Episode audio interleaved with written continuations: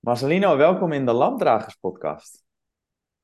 Hallo, goedemorgen, goedemiddag, goedenavond. Ja, Ja, ligt eraan wanneer je kijkt natuurlijk. ja, dat, ja goede nacht misschien zelfs nog.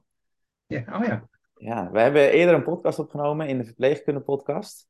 Eh taboe doorbreken. Toen was je aan het woord over jouw periode in de Witte Woede. Eh, we hebben al even voorbesproken, daar gaan we het niet al te lang over hebben. Eh, want mensen kunnen gewoon die podcast terug eh, luisteren. Dat is de verpleegkunde podcast Taboe doorbreken. En ze kunnen ook nog eens naar de prachtige weerwerkdocumentaire kijken, waar mensen jou kunnen, kunnen zien met ja, je lange haar van vroeger. Eh, Ja, ja jij, dat is, dat is heel lang geleden, ja. Is opa verteld. Het was 1989. ja, Maar eh, trouwens, je noemt, steeds- iedereen noemt het wit- witte woede, maar het is, dat valt heel erg op. Maar het is eigenlijk dus, de, gaat over de oprichting van de VVO, Verpleegkundigen en Verzorgenden in Opstand. En ik merk dat eh, vakbonden en VNVN en veel anderen vinden het heel lastig om V- VIO te noemen. Want dan moeten ze eigenlijk ook eh, nu in heeft genomen. mhm, Dat zit er eigenlijk een beetje ook achter. Het is een soort containerbegrip, wat voor de vakbonden ook prettig is. En ja, dan hebben ze gezegd, we zijn, waren allemaal betrokken. En dat was niet zo. En daarvoor ben ik er trots op. Het is het verhaal over de verpleegkundigen en verzorgenden van de, vanaf de werkvloer die zelf in opstand kwamen. ja, mooi. Ja, mooi. En eh, ja, kijk, ik zou nog eigenlijk weer tien vragen willen stellen, maar die heb ik ook alweer eerder gesteld, want ik vind het echt heel interessant om daarover te praten. En ik vind ook echt dat heel veel mensen dit meer moeten weten, want wat we toen ook in die podcast zeiden, ehm, ja, we hebben volgens mij, en ik durf wel we te zeggen, het gevoel dat het gewoon weggedrukt wordt of weggedrukt is. En er is weinig aandacht meer voor. Nou ja, goed, als het gaat om professionalisering van je beroep, eh, een belangrijk onderdeel is, dan ken je geschiedenis. Dat is ongelooflijk belangrijk.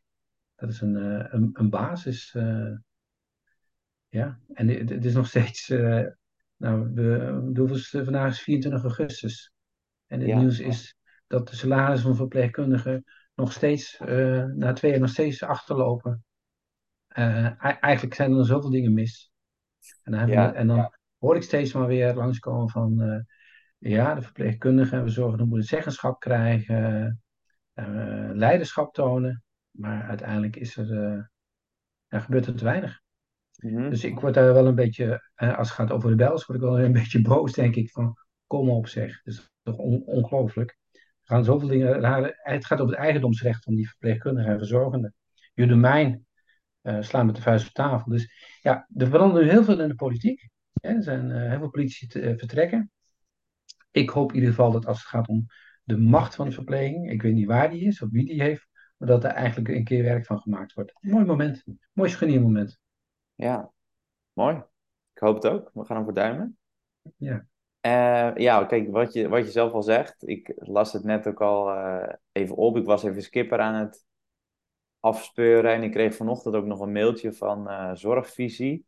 Nou, en daar stond loonachterstand zorgpersoneel juist opgelopen. Twee jaar na het advies van de nou, SER om de loonachterstand van zorgmedewerkers weg te werken, is juist het tegenovergestelde gebeurd. Nou, artikel 1. De zorgkosten stijgen de komende jaren drie keer zo hard als de economie. Nou, de CNV, gebrek aan perspectief van minder werkdruk, jaagt personeel de zorg uit. Eh, en dan zegt Joost Veld, bestuurder van CN CNV Zorg en Welzijn, ehm, gebrek aan zeggenschap over de eigen werkzaamheden en onvoldoende werk-privébalans zijn de belangrijkste redenen voor uitstroom.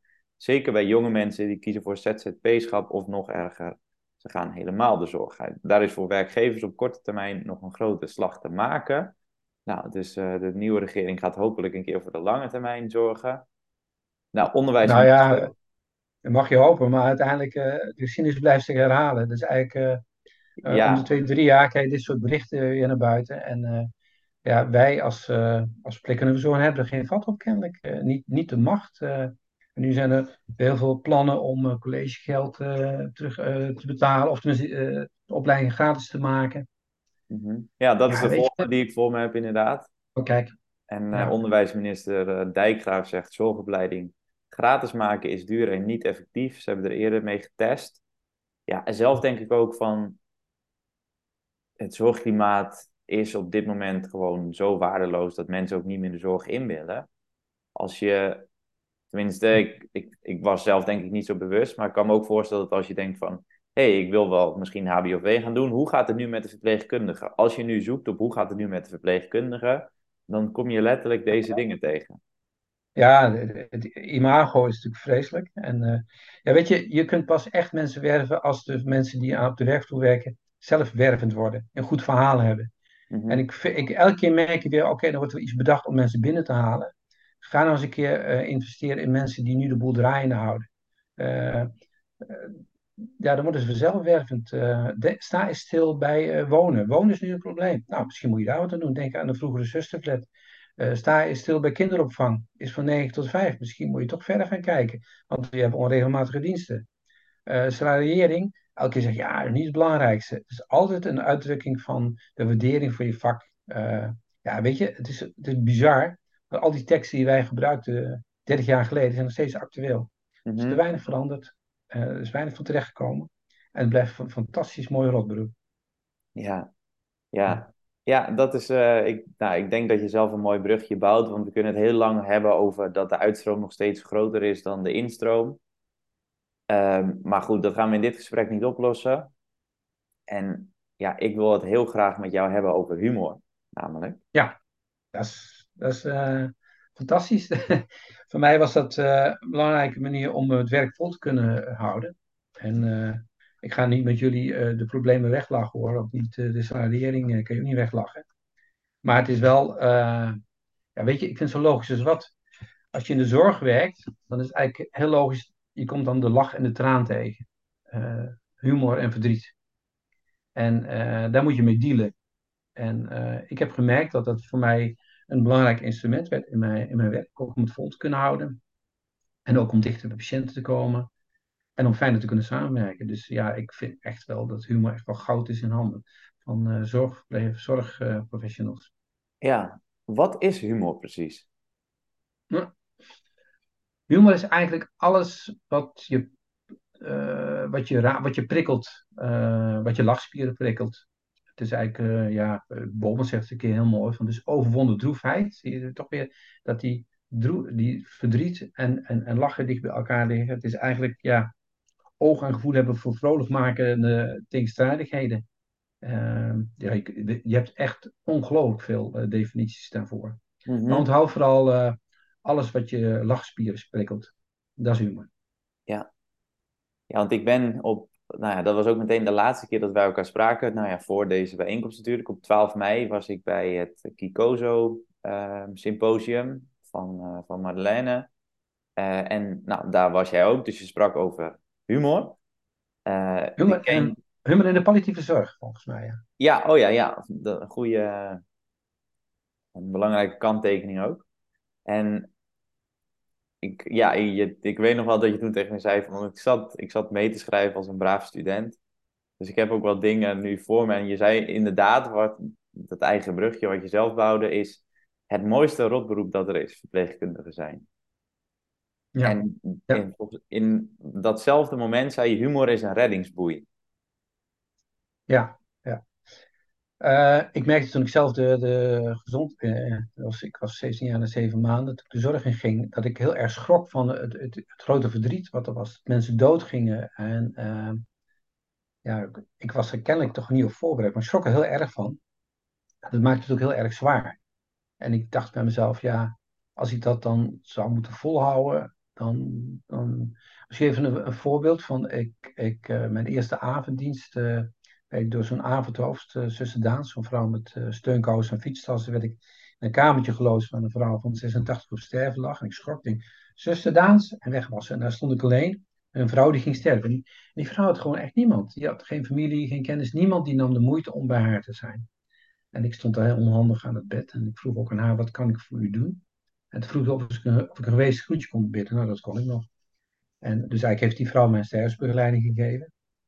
En diezelfde avond overleed zij. En toen had ik echt besloten van ja, ik, dit is te zwaar. Ik stop met het werk. Ik, ik, ik wil dit niet meer. Ik zat toen in kamers, op kamers. Dat was een goede reden om de verpleging te gaan vroegen. Huis, huisvesting was toen geregeld. Mm-hmm. Zelfs eten. En, um, en toen ging ik naar mijn kamer. Ik had een kratje bier staan en die ging op. Ik dacht, ik ga niet meer terug. Maar goed, de volgende morgen ben ik toch gewoon gaan werken. En uh, Toen moest ik een man wassen en die reageerde heel schrijnig op mij. En ik, ik zei tegen hem, het lijkt wel of u met verkeerde ben in bed bent gestapt. En zoek zo'n zo'n dekens terug en toen schrok ik, tot mijn grote schrik, zag ik opeens geamputeerd been. Dus die man moest onbeduidelijk lachen. En elke keer als we elkaar zagen, hadden wij een soort klik met elkaar. En uh, toen dacht ik vanaf dat moment, verrek, uh, als ik die zware dingen mee moet maken, moet ik het ook kunnen ontgiften bij mezelf. En die gebeurtenis kreeg ik zo met mijn schoot geworpen. Dus die avond ervoor met die vrouw die stierf, had ik één klap ontgift. Dus vanaf dat moment is ja, humor mijn reddingsboei geworden. -hmm. Omdat, dat heb je heel erg nodig, omdat je eigenlijk, het is, je krijgt zoveel ellende over je heen gestort. Dat is eigenlijk ja, veel meer als iemand anders in een ander beroep volgens mij. En als je dat niet kunt uh, relativeren, dan krijg je het heel zwaar. Dan, uh, dan hou je dat niet vol. Dus ja. elke keer de neiging naar zware dingen om, om, om, oog te krijgen voor dingen die licht waren. Ja, want ik, kijk, ik ben zelf ook opgegroeid met humor. Um, oh, hoe komt dat? nou ja, dat, hoe dat komt, dat is simpelweg mijn vader en mijn moeder. Um, ja. Of nou, meer mijn vader dan, dan mijn moeder. Um, maar wat nou als mensen niet zijn opgegroeid met humor? Als ze dus minder. Ik, ja, ik weet niet wat de verhoudingen nature-nurture zijn in het kader van humor. Misschien weet jij dat. Nou, weet je, de, het, idee, uh, zo begin ik ook meestal mijn workshops en lezingen die ik geef. Van, weet je, ik hoop gewoon als, je, als ik klaar ben dat je een beetje gevoeliger zijn geworden voor humor. Heel veel mensen hebben het idee, oh, nou moet ik opeens heel grappig worden. Of nu moet ik opeens uh, komisch worden. Uh, ze denken ook in eerste instantie ja, dat, ik een soort, dat je een soort clown moet worden. Nou, je moet absoluut geen rode neus op. Je moet volledig jezelf blijven. Trouwens, clowns hebben de glimlach in het ziekenhuis binnengebracht. Prachtig. Mm -hmm. Maar een die geeft uh, geen kindje een infuus of een, spuitje. Dus het gaat er echt veel meer over hoe kun je als hulpverlener, als zorgverlener, uh, humor gebruiken als soort vervoermiddel om dichterbij te komen of dingen duidelijk te maken. Um, ik, ik, ben, uh, ik heb twintig jaar getoerd als cabaretier. Ik kameretten gewonnen. En hebben ze ook het idee van, oh nee, dan moet je, oh, jij bent komiek, dus dan moet ik ook komiek zijn. Nee, je moet echt gewoon alleen maar gevoelig zijn voor humor. Dus een patiënt zal in heel veel gevallen zelf de grap maken.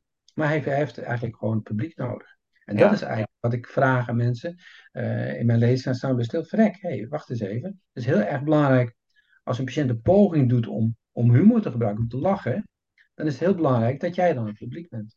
En dan, dan, dan gebruik je eigenlijk al humor.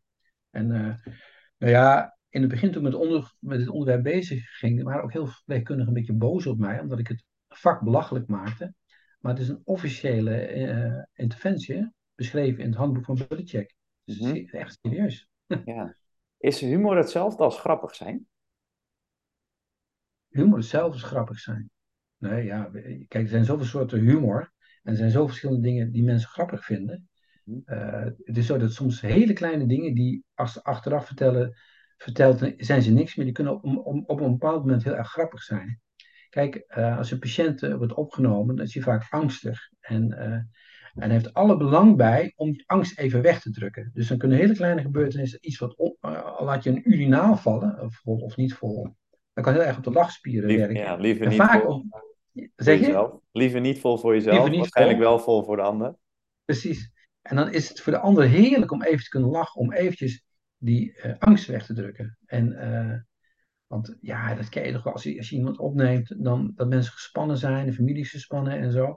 En dan kan een andere opmerking, als je dan, dat, dat vraag ik ook aan verpleegkundigen en verzorgen, om bij een opnamegesprek bijvoorbeeld de eerste 10 seconden het over iets anders te laten gaan waarvoor mensen voorkomen. Mensen zijn heel gespannen en als er dan iets anders, dan zijn ze even uit, de, uit, een, uit karrenspoor, uit een patiëntengedrag.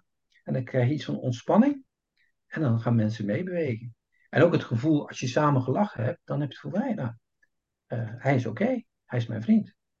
Ja. Want, want volgens mij, ik weet, misschien weet je ook nog te herinneren, je had dus bij een opname, ik had een opname gehad dat in het begin iets misging. En daarna dan heb je er gewoon zoveel last van, gaat eigenlijk alles mis. Een soort, soort uh, domino-effect. Ja, ik dat wel eens gehad, vraag ik me. Heb ik eigenlijk antwoord gegeven op jouw vraag? Niet? Uh, ja, en ja, je hebt antwoord gegeven. Uh, dus ja, grappig of humor of allebei, is, het is gewoon heel subjectief. Ja, ja. Je, je hebt heel veel soorten humor. En heel veel mensen hebben verschillende soorten humor. Eh, ik vraag zelf ook wel eens van, goh, als je nou vraagt, je vraagt heel vaak aan een patiënt wat, hoe, hoe ontlasting is. Je kunt ook vragen, wat, wat voor humor houdt u? Er zijn Mhm. heel veel soorten humor. eh, en, eh, Van wat voor oh, humor hou jij? Wat is jouw... ah, nou, ik hou van heel veel verschillende soorten. Nou, ik hou erg van Mr. Bean bijvoorbeeld. En en Hardy, echt de slapstick hou ik er erg van. En dat zat ook een beetje in het cabaret wat ik eh, deed. Eh, alles, alles ging mis wat ik aanraakte, daar was ik heel goed in. Maar als het gaat om humor in de zorg, dan is er eigenlijk maar eentje, één humor die kan. Want als cabaretier gebruik je humor ook om mensen te slachtofferen. Maar eigenlijk eh, past het niet als bij een professional in de zorg. Je moet dan vooral denken, eh, lachen met. Alles moet lachen met zijn en dan, dan werkt het. Ik vind zelf wel, eh, bij een aantal patiënten heb ik wel eens gezien dat er heel veel boosheid zat die naar binnen sloeg.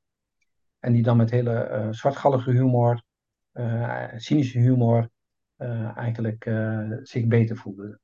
Dat was wel, ja, het is wel mooi om te zien eigenlijk. Ja, en wat voor humor? Ja, echt. Mr. Bean. Echt, Ja. eh, echt die visuele humor.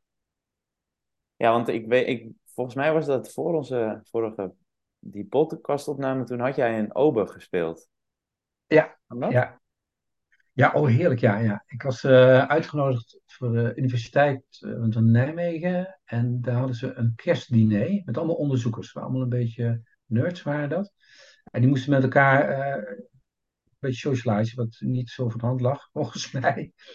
En eh, ik was dan onhandige ober en eh, ik liet alles echt misgaan. Het was echt een, eh, een feest. En het mooie is dat, dat ze dan met, wel ja, heel erg met elkaar gaan praten. Want ja, ik, had, ik deed fouten, dingen met de wijn fout. Of, ik, liet ze, ik liet ze dan proeven of het goede wijn was. En, en toen zei je, volgens mij een, een leiding geven. Van nou, ik, vind hem, ik weet niet of ik hem lekker vind. En ik pak het glas ook proef. Nou, ik vind hem wel goed hoor.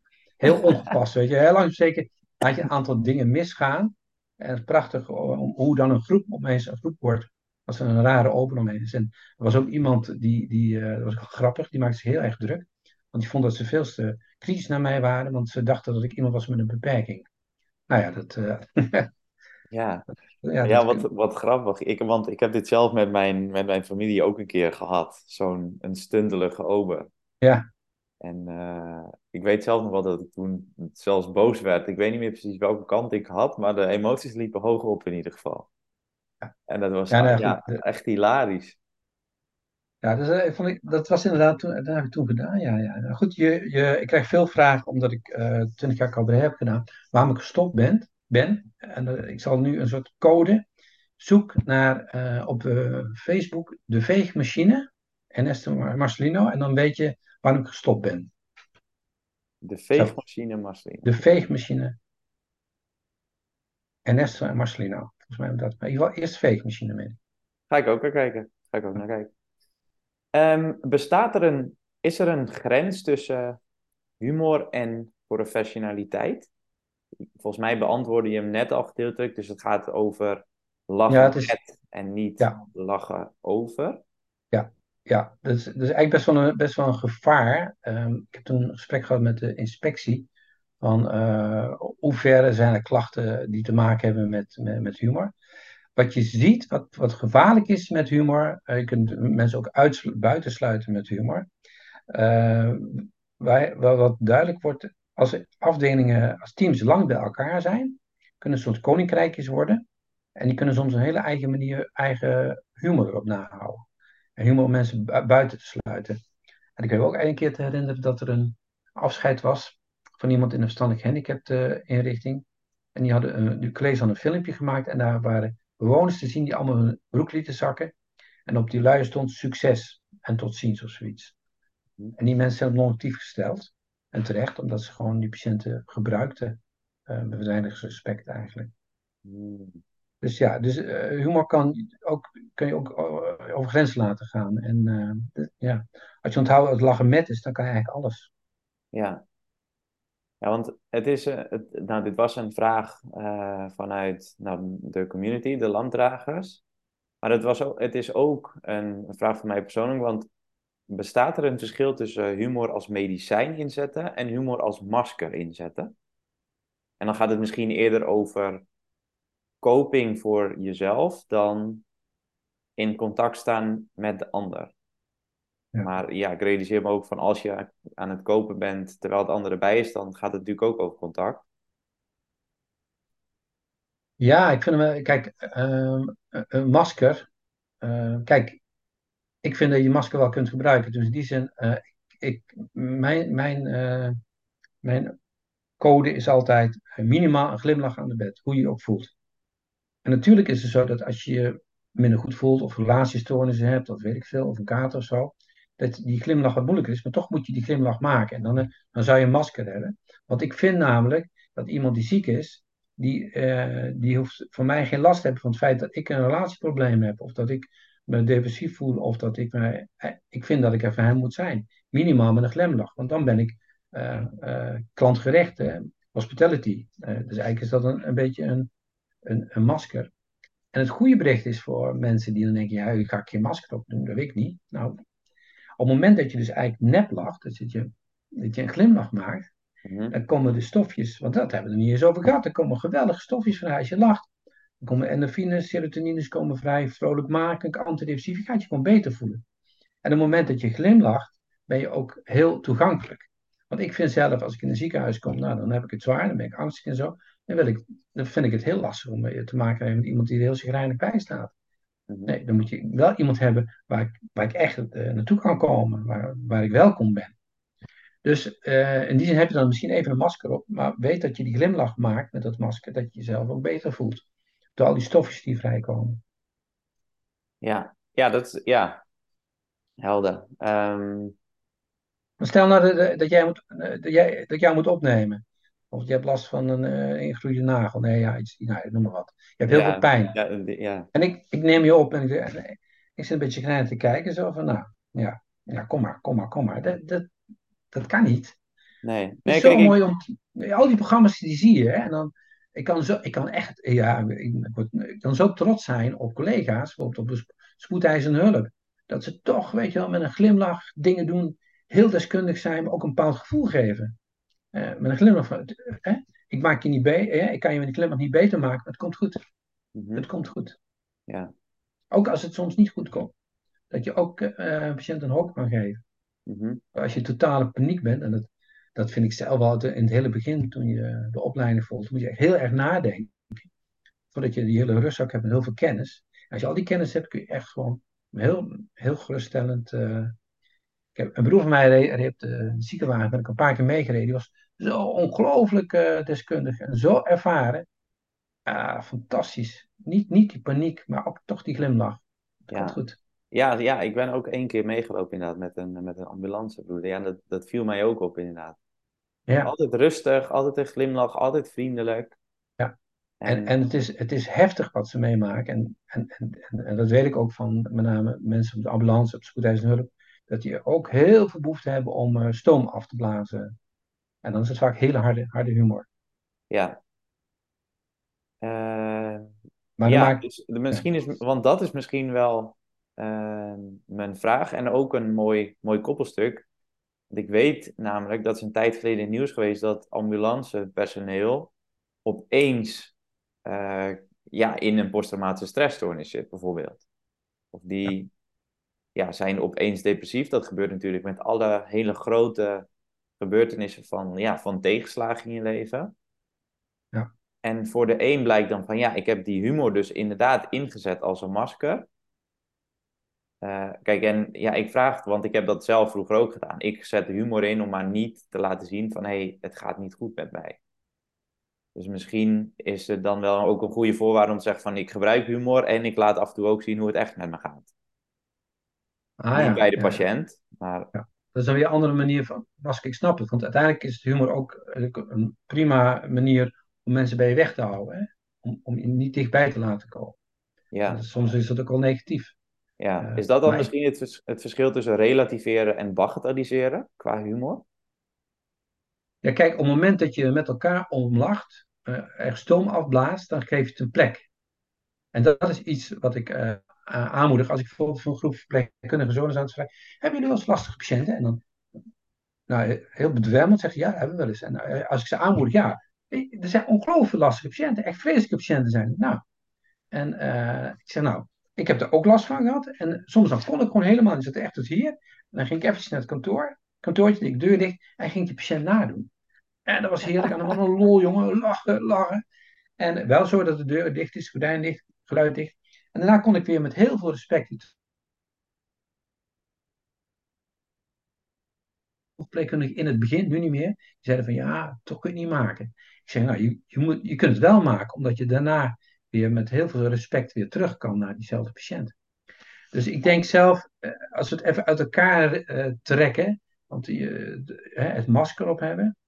ik denk dat het voor, voor, voor verpleegkundigen en verzorgers belangrijk is, als je erge dingen meemaakt, dat het je een plek geeft. En je kan ook een plek geven door met elkaar af te reageren.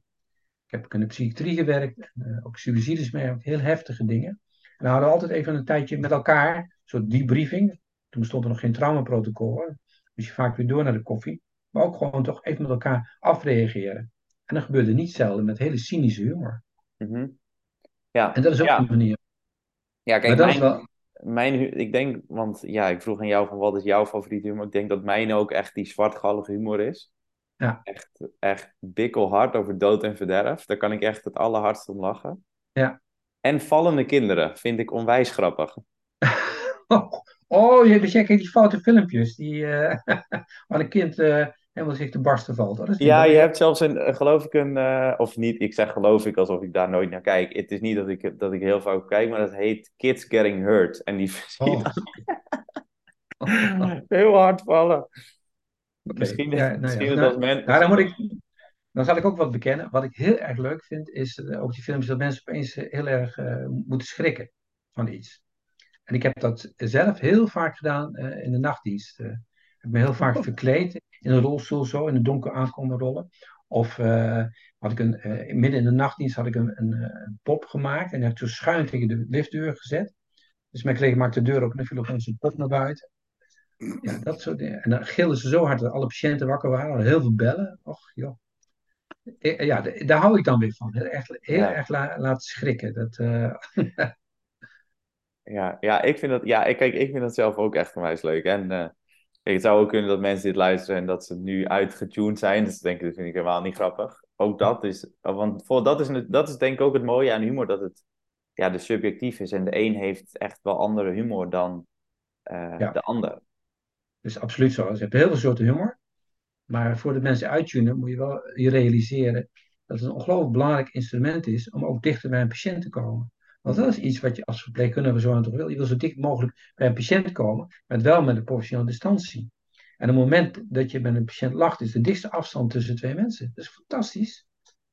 Ja, zeker. Ja. Mag je in, als, als het gaat over die professionele distantie, ja, even tussen aanhalingstekens, want het komt ook op Spotify. Mag je huilen bij een patiënt? Ja, um, dat is uh, grappig. Um, ik dacht namelijk, um, ik heb het uitgezocht in eerste instantie. Ik kwam erachter dat uh, als je flink gelachen had, dan voel je je erg opgelucht. En als ik flink gehuild, dan voelde ik me ook opgelucht. Dus ik dacht van, volgens mij komen dezelfde stofjes vrij. Daar heb ik contact opgenomen met Ad Vingerhoets, de huilprofessor. Die is nu met pensioen, die zat in Tilburg. En die zei, nou, het, is niet waar. Het, is niet onderzocht, dus het is niet waar. Um, maar toen heb ik uh, maar hij zei overigens dat uh, als je huilt, dan krijg je een troost de arm over je en dat geeft het gevoel.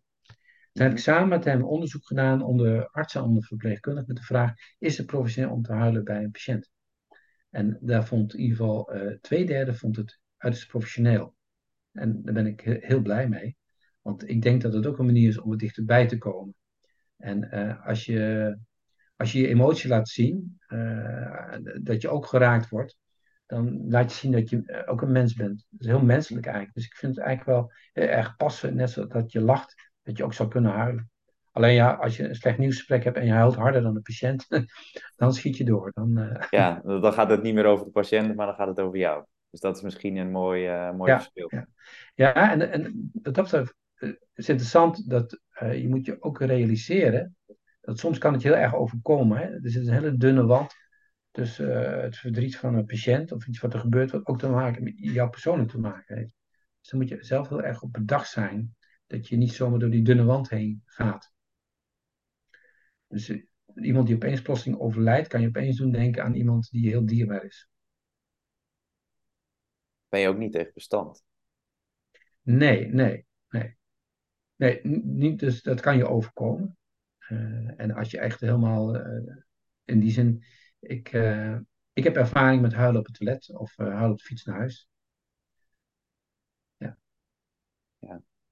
Ik, wil, ik doe nog even een klein stapje terug, want je zei net, doe eens je patiënten na. Ja. En ik had, ik heb je deze vraag natuurlijk van tevoren gestuurd en ik had dus al voorgenomen om een koppeling te maken. Wat ik vaak bij de mensen doe die ik begeleid als het gaat om zelfzorg, is dat ze zichzelf gaan nadoen. En dat heet nou, diffusie. En we hebben allemaal wel een kritische stem in ons hoofd. Dus voor mij is dat bijvoorbeeld heel erg. Nou, ik kan heel streng voor mezelf zijn. Ik moet sterk zijn en ik mag niet falen. En nou, uh, ik ben niet goed genoeg. En dan heb ik. Nou, dan is mij aangeleerd. Dus dat heet diffusie. Dan geef je de stem in je hoofd geef je een naam. En dan ga je dus heel lachwekkend, ik ben niet goed genoeg, ik ben niet goed genoeg, ik ben niet goed genoeg. Net zolang totdat je dus ja, dat niet meer serieus kan nemen. Ja. Waardoor er opeens heel veel ruimte en lucht ontstaat, terwijl dat ja, in jouw kern jouw allerzwaarste en diepste overtuiging is geweest. Dus ook dat is, is omgaan met humor.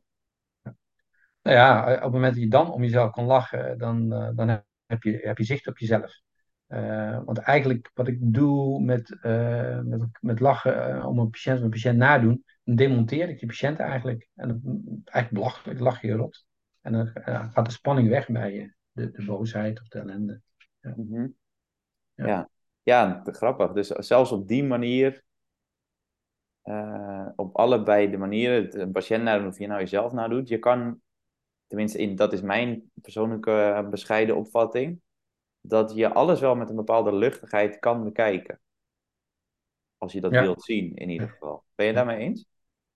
Ja, nou ja, ik maak er zelf wel gebruik van. Ik heb eh, een cursus voor, voor profitief coachen. En dan eh, zeg je ook tegen iemand die een probleem heeft. Jij bent bijvoorbeeld bang dat je. Waar ben je bang voor nu? Op dit letterlijke Ja. moment? Ehm, dat niet niet, niet diep. Nee, een schijntje. Nee, ik, wat, dus wat ik net zei, want daar gaat het over, denk ik. Ik ben wel eens bang dat ik niet goed genoeg ben. Dan zou ik dan zeggen, nou, nou dat kan ik me best. Ja, dat eh, vind ik terechte opmerking.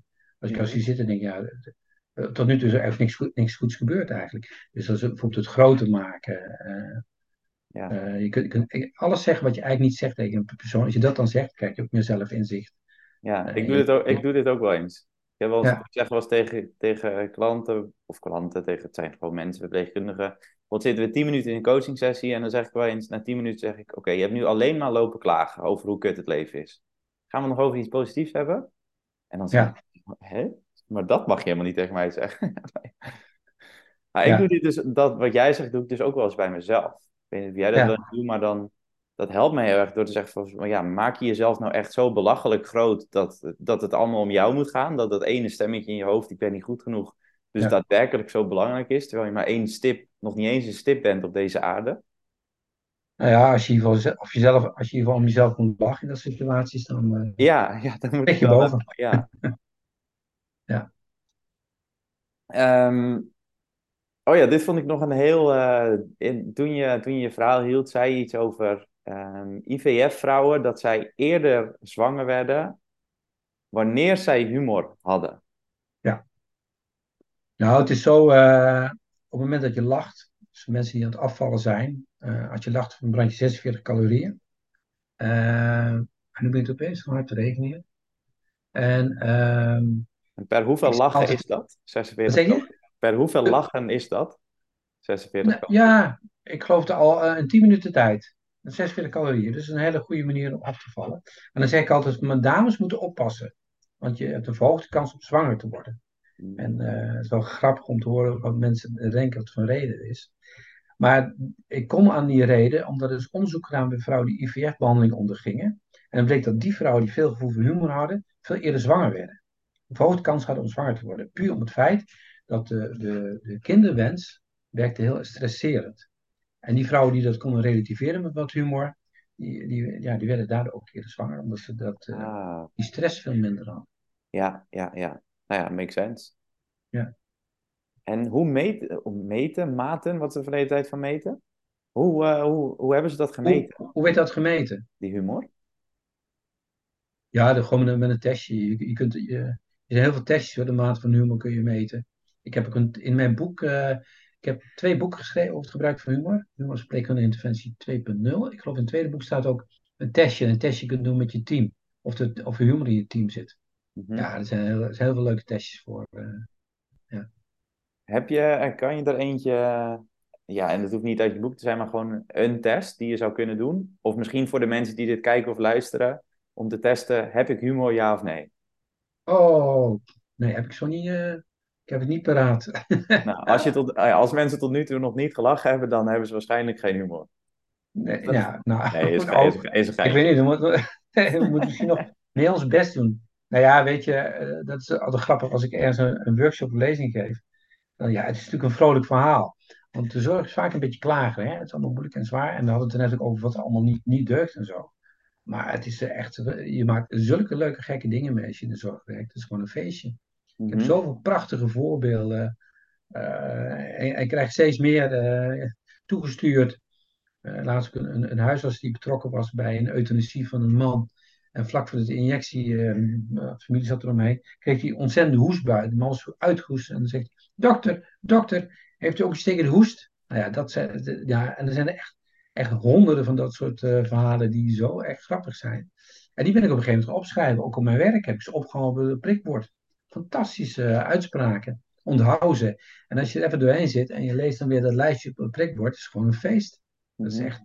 Ik, ik, een, bijvoorbeeld een thuisorganisatie die, die had ook een eigen boekje gemaakt, eh, wat elk jaar uitkwam. Allerlei grappige opmerkingen van patiënten. Een huisartspraktijk ook. Die, ook, ook die receptenlijn. Eh, een man die vroeg eh 1 april laminaat eh, bestelde en dat soort dingen. Nou, heel veel voorbeelden zijn ervan. Of een, een, een, een arts die bij een boer op een. die, moest, die werd geroepen voor bij een boer op een erf, had hij een kip plat gereden.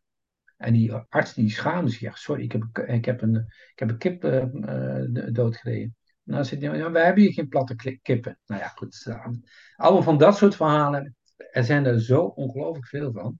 Dat is echt wel een, een, een feestje. Het doet, me, het doet mij denken aan een, eh, aan een palliatief patiënt die ik ooit heb gehad, dit verhaal van jou. Oh ja?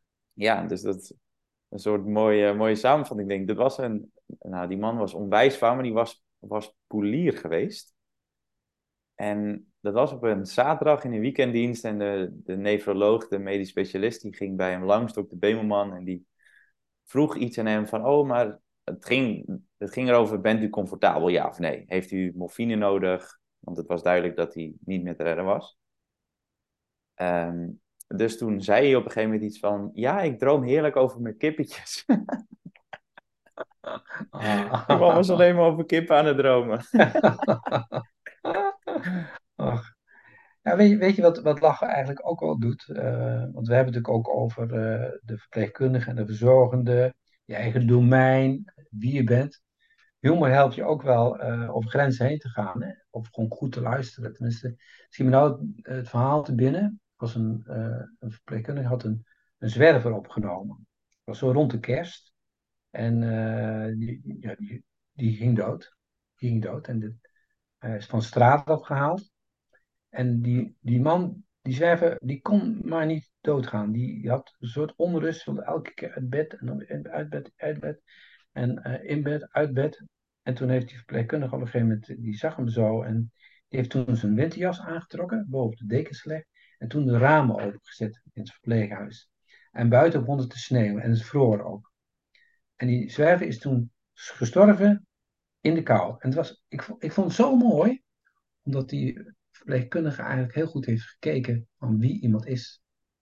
En eh, er waren natuurlijk geen regels voor, maar eh, de ramen openzetten, wat nu in heel veel verpleeghuizen niet eens meer kan door de airco. Ja, Maar ja. ik vond het wel een heel mooi beeld dat iemand dan sterft eh, ja, in zijn winterjas. ja. Ja, waarom vertel ik dit nu? Ja. heeft, ik zou kunnen zeggen, heeft dat met humor te maken, maar het heeft wel met eh, anders denken, hè? En grenzen over. En Ja, datzelfde, en bij- ja, het is ook hetzelfde ook... bij mensen met dementie omgaan. Dat is het allerbelangrijkste, dat je mee gaat bewegen. Dat je ervan uitgaat wat iemand zelf heeft. En je ziet dat eh, mensen die bijvoorbeeld een clowneriecursus gevolgd hebben, dat heel erg geleerd hebben. Eh, en, en humor speelt ook een rol in, gewoon van creativiteit. Wa- Wat ziet iemand? Ja, Ja, want ik, ik weet nog dat je toen ook zei van de lach is de kortste... Misschien heb je dat net ook wel gezegd trouwens. De lach is de kortste afstand tussen twee mensen. ja, ja. Ja, en ook iemand met dementie is die lach ongelooflijk belangrijk. Hè? Want toekom eh, en ik heb een glimlach, iemand met dementie, dan weet die persoon zeker, hij doet me geen kwaad. Mhm. Ja. En wie sprak er... Oh, hoe heet hij ook weer? Frans... Wie sprak er ook weer na jou op het symposium? Hoe heet, hoe heet? Frans, Frans Frans Baar? Baars? Ja, Baar, Baar, ja. een palliatief huisarts is hij uit, geloof ik, uiteindelijk geweest. Eh, Ja. En die, die zei iets over ogen. Jullie kunnen zo leuk lachen met jullie ogen, geloof ik. Over verpleegkundigen. Hm. Hm. Ja, dat is niet mijn tekst. Nee, nee, nee, nee, nee. Maar dit, dit, schiet mij te binnen omdat ik moest net opeens denken aan, aan dat... Ik heb zelf ooit dat filmpje gemaakt, Lach met je ogen. Dat was Ja. eigenlijk ook hierop gebaseerd. Wat we, wat we toen deden in die coronaperiode, in de eerste golf, was natuurlijk allemaal spannend.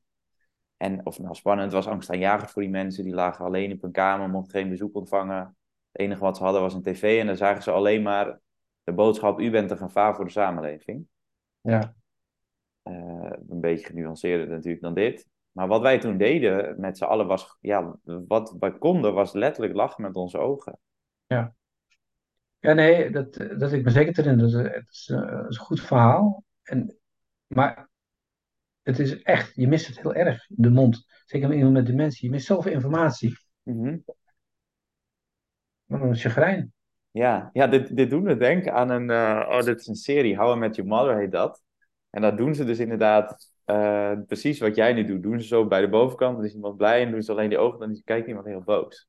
Ja, ja, En eh, ja, dat wordt, dat wordt mij nog wel eens kwalijk genomen, want ik weet, ik ben niet de meest eh, sterke persoon als het gaat om mijn mimiek. Daar zit een heel verhaal achter. Ehm, dus mensen zeggen wel eens tegen mij van, joh, wat, wat, wat kijk je eigenlijk boos of chagrijnig? Terwijl ik Ja. mezelf helemaal niet als boos of chagrijnig persoon zou omschrijven. Nee, nou ja, goed. Weet je, het zit ook heel erg in, iemand moet zich welkom voelen. En dat doe je inderdaad met je mimiek, met je hele houding, met je hele lijf. Tijd terug moest ik bij de poli zijn en toen zat ik te wachten. En toen zag ik eh een verpleegkundige zo met ze tegen de deurpost hangen. Ja, mevrouw Pieters, mevrouw Pieters. En ik werd, ik werd zo boos. Ik denk, flikker op man. Sorry dat ik zo, ik werd echt boos. Ik denk van, een kleine moeite om even naar, die ruimte toe te lopen. Mevrouw Pieters, ik ben die en die, loopt u mee? Ja. En Iemand jij zei, ik heet, ik heet meneer Bogers. Je was de- Oh, net was, de, wacht. je was de enige in de wachtruimte. Nee, nee, nee, dat was, was een Nee, ander verhaal. Maar, ik heb wel eens meegemaakt inderdaad dat ik bij een, eh, ook bij zo'n poli, bij zo'n balie stond. En, eh, en dat, dat ik, geen, ik kreeg geen zicht op iemand. Toen zei ik van, eh, zal ik mijn webcam opstarten dat ik, dat ik in kan loggen bij u? Omdat ze gewoon geen oogcontact maakten. En ik weet zelf wel, oh ja, dat ook. Eh, eh, ik, eh, ik organiseer congressen, hè, congressen met zorg. En eh, ik help ook mijn collega's als het druk is bij de balie. En dan sta ik er achter de balie. En met name bij managers en artsen. Die komen dan aanlopen en dan zeggen ze: Jansen. En dan zeg ik: Bogers. dus die zeggen niet goedemorgen. Maar die noemen gewoon, gewoon hun naam. Jansen. Ik zeg: Eigenaardig. Bogers. Eigenaardig, Kom toch? op zeg. Terwijl verpleegkundigen even zo zeggen: Goedemorgen. la, Weet je, nou ja, we het gewoon een beetje leuk Ja. beginnen. Nou ja, dat is, nou ja, niet alleen dat natuurlijk, maar dat is wel ook echt de reden waarom ik heel graag met verpleegkundigen werk. Eh, Ja. ja, we zijn gewoon echt heel vriendelijk en sociaal en zorgzaam en aardig. We zijn ze echt, ja, we zijn eigenlijk heel erg lief. Ja. En dat, beetje dat, lief soms. ja, en eh, in het begin, ja, we zijn het soms inderdaad te aardig en te zorgzaam, waardoor we onszelf wel eens vergeten en waardoor we onszelf vergeten neer te zetten. En het is soms niet over leiderschap gaat, maar over eh, nou ja, een heleboel andere dingen. Nou ja, het, het is wel mooi, want uiteindelijk, hè, eh, voor mij in ieder geval, ik denk voor heel veel andere verpleegkundigen en zorgenden, is het meest motiverende is gewoon echt aan het bed iemand te kunnen verzorgen, iemand een comfort geven, iemand, ja, iemand een gevoel geven. Dat is het meest motiverende wat er is. Dat vind ik echt. En, eh, dus af en toe dan loop ik weer een dagje mee op de werkvloer. Omdat ik denk, ja, als ik dat maar doe, dan weet ik nog steeds wat er te koop is. Mhm. Maar dat is Ja. echt eh, het meest motiverende voor mij, wel nog steeds. Zijn er nog, ehm, want ik zit ook ondertussen even naar de tijd te kijken. Zijn er nog eh, dingen die we nog niet hebben genoemd als het gaat over humor? Nou ja, dat het ongelooflijk is, eh, belangrijk is voor je team. Als je een team humor hebt, hè, dan is het glij- en bindmiddel van je team. En het blijkt uit onderzoek ook dat die teams die veel humor hebben, hebben ook de meest creatieve oplossingen voor problemen. Daar zit swing in, daar gebeurt van alles mee. En eh, probeer zelf ook een beetje scherp te houden. Ik, ik deed het ook met mijn team. Dan ging, bijvoorbeeld voordat we begonnen met de vergadering, een rondje hoogtepunten. Eh kon ook over thuis gaan. Eh, eh, altijd mee uit het karrenspoor proberen te gaan. Wel een verjaardagspot hebben en wel cadeautjes van 1 euro voor elkaar kopen. Wel aandacht voor elkaar hebben. En ook met z'n allen. Ik had een keer, was het werk in de psychiatrie, hadden we best wel een moeilijk team, veel ruzie met de psychiater. Dan gingen we z'n allen naar een subtropisch zwemparadijs. Ik weet goed dat ik had een ruzie met die, met die psychiater, een, dikke, leuke man op zich, maar ik had heel veel ruzie. En op een gegeven moment gingen we met z'n tweeën, de glijbaan af. nou ja, als je met z'n tweeën de glijbaan af, dan kun je echt door alle deuren met elkaar. Ja, ik denk dat nog steeds heel, belangrijk is dat je, uh, als je met elkaar samenwerkt, dat je elkaar ook uh, eventjes op een andere manier uh, leert kennen. Dat, ja, kom, ja, en die humor, hallo zeg, dat houdt toch de boel gaande. Ja, dit, dit doet me weer denken aan het dilemma wat een collega van mij was in de pauze zei. En dat was, optie 1 was of, volgens mij, of we gaan een dagje met z'n allen naar de sauna of een week op de nudistencamping. Wat zou je kiezen? Oh, ja. zo moeten lachen. Ook omdat het, het, was gewoon, het was gewoon heel raar en absurd. En natuurlijk waren er ook mensen die niet om konden lachen.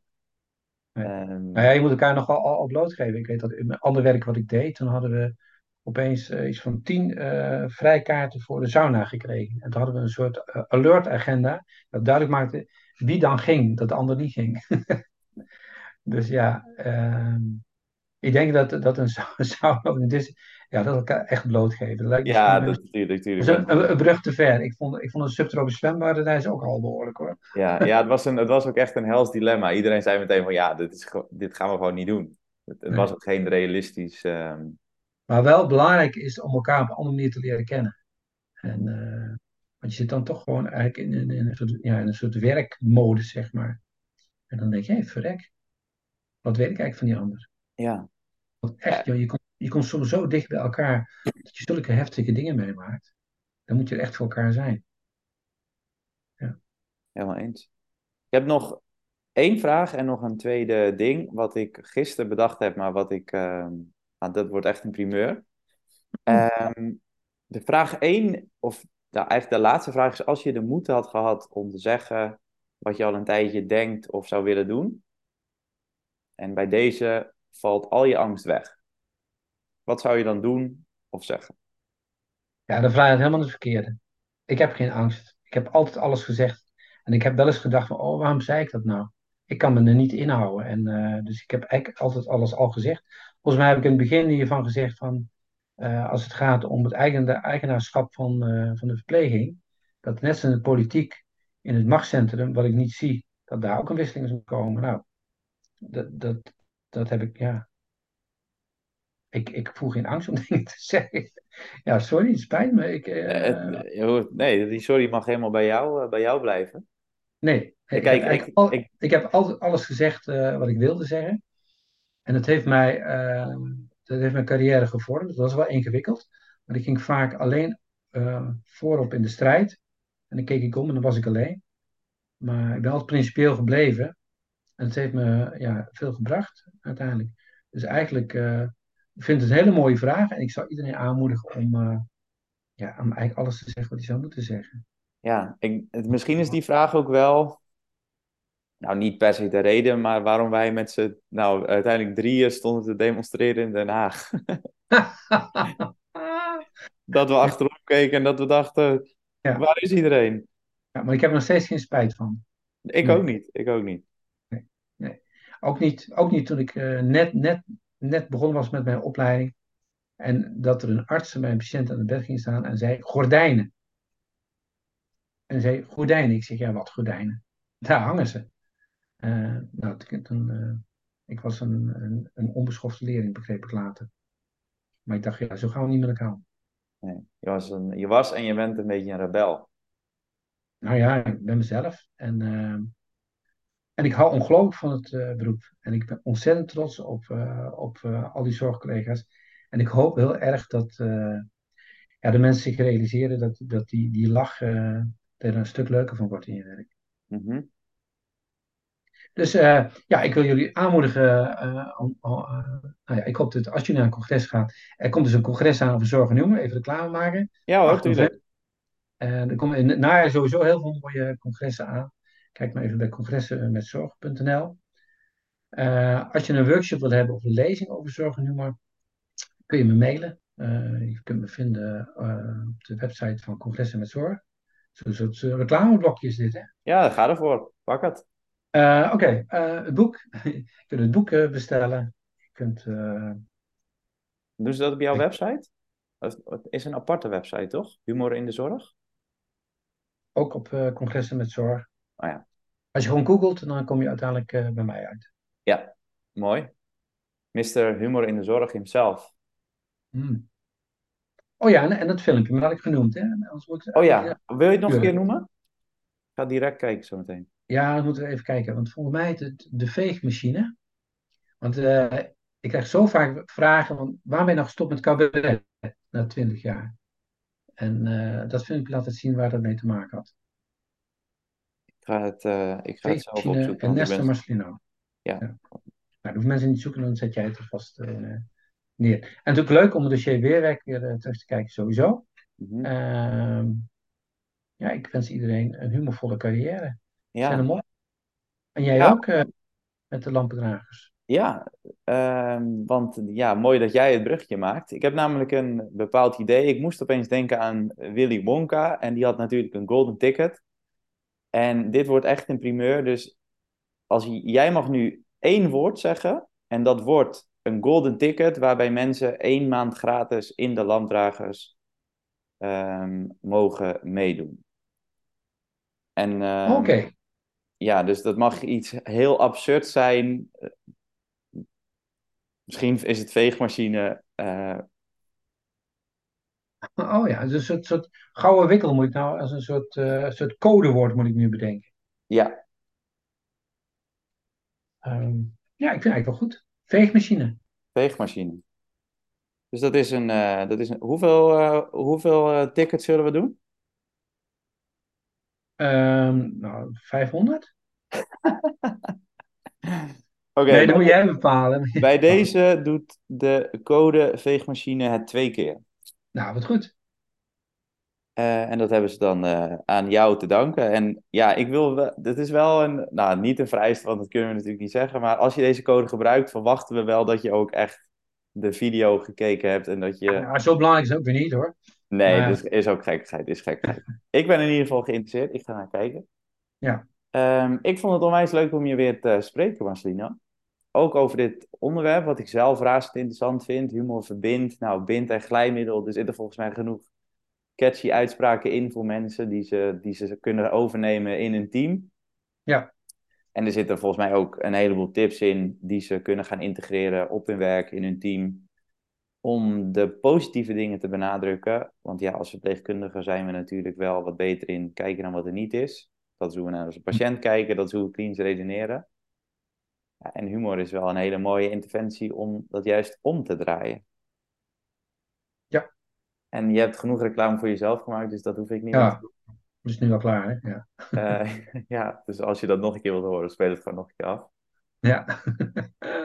Ehm, onwijs bedankt. En ja, ik hoop eh, dat we binnenkort weer een keer kunnen demonstreren. Met Ja. meer dan drie. Laten we dat doen. Hou elkaar op de hoogte. Ja. Oké, dan. hey, super bedankt hè. Super bedankt. Eh, mocht je, oh, ik, ik sluit, ik vergeet het af te sluiten, dus dat was ik bijna weer vergeten. Mocht je deze video nou leuk vonden of eh, de podcast leuk vinden, klik even op liken, volgen, subscriben, wat dan ook. Ehm, en dan krijg je de volgende, want er gaan nog veel meer leuke, interessante mensen aankomen. Krijg je gewoon een automatische melding van. Dankjewel voor het kijken en tot de volgende.